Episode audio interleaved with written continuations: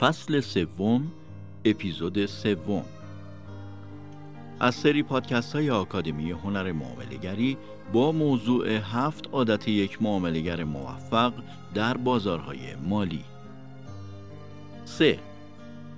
صبور باشید پافشاری کنید و از اشتباهات خود درس بگیرید. معاملگر خوب کسی است که مایل باشد به طور مداوم از اشتباهاتش یاد بگیرد. به عنوان یک معاملگر اجتناب ناپذیر است که در معاملگری اشتباه نکنید. اما مشکل زمانی به وجود می آید که شما همچنان به حق با شما بودن اعتقاد داشته باشید.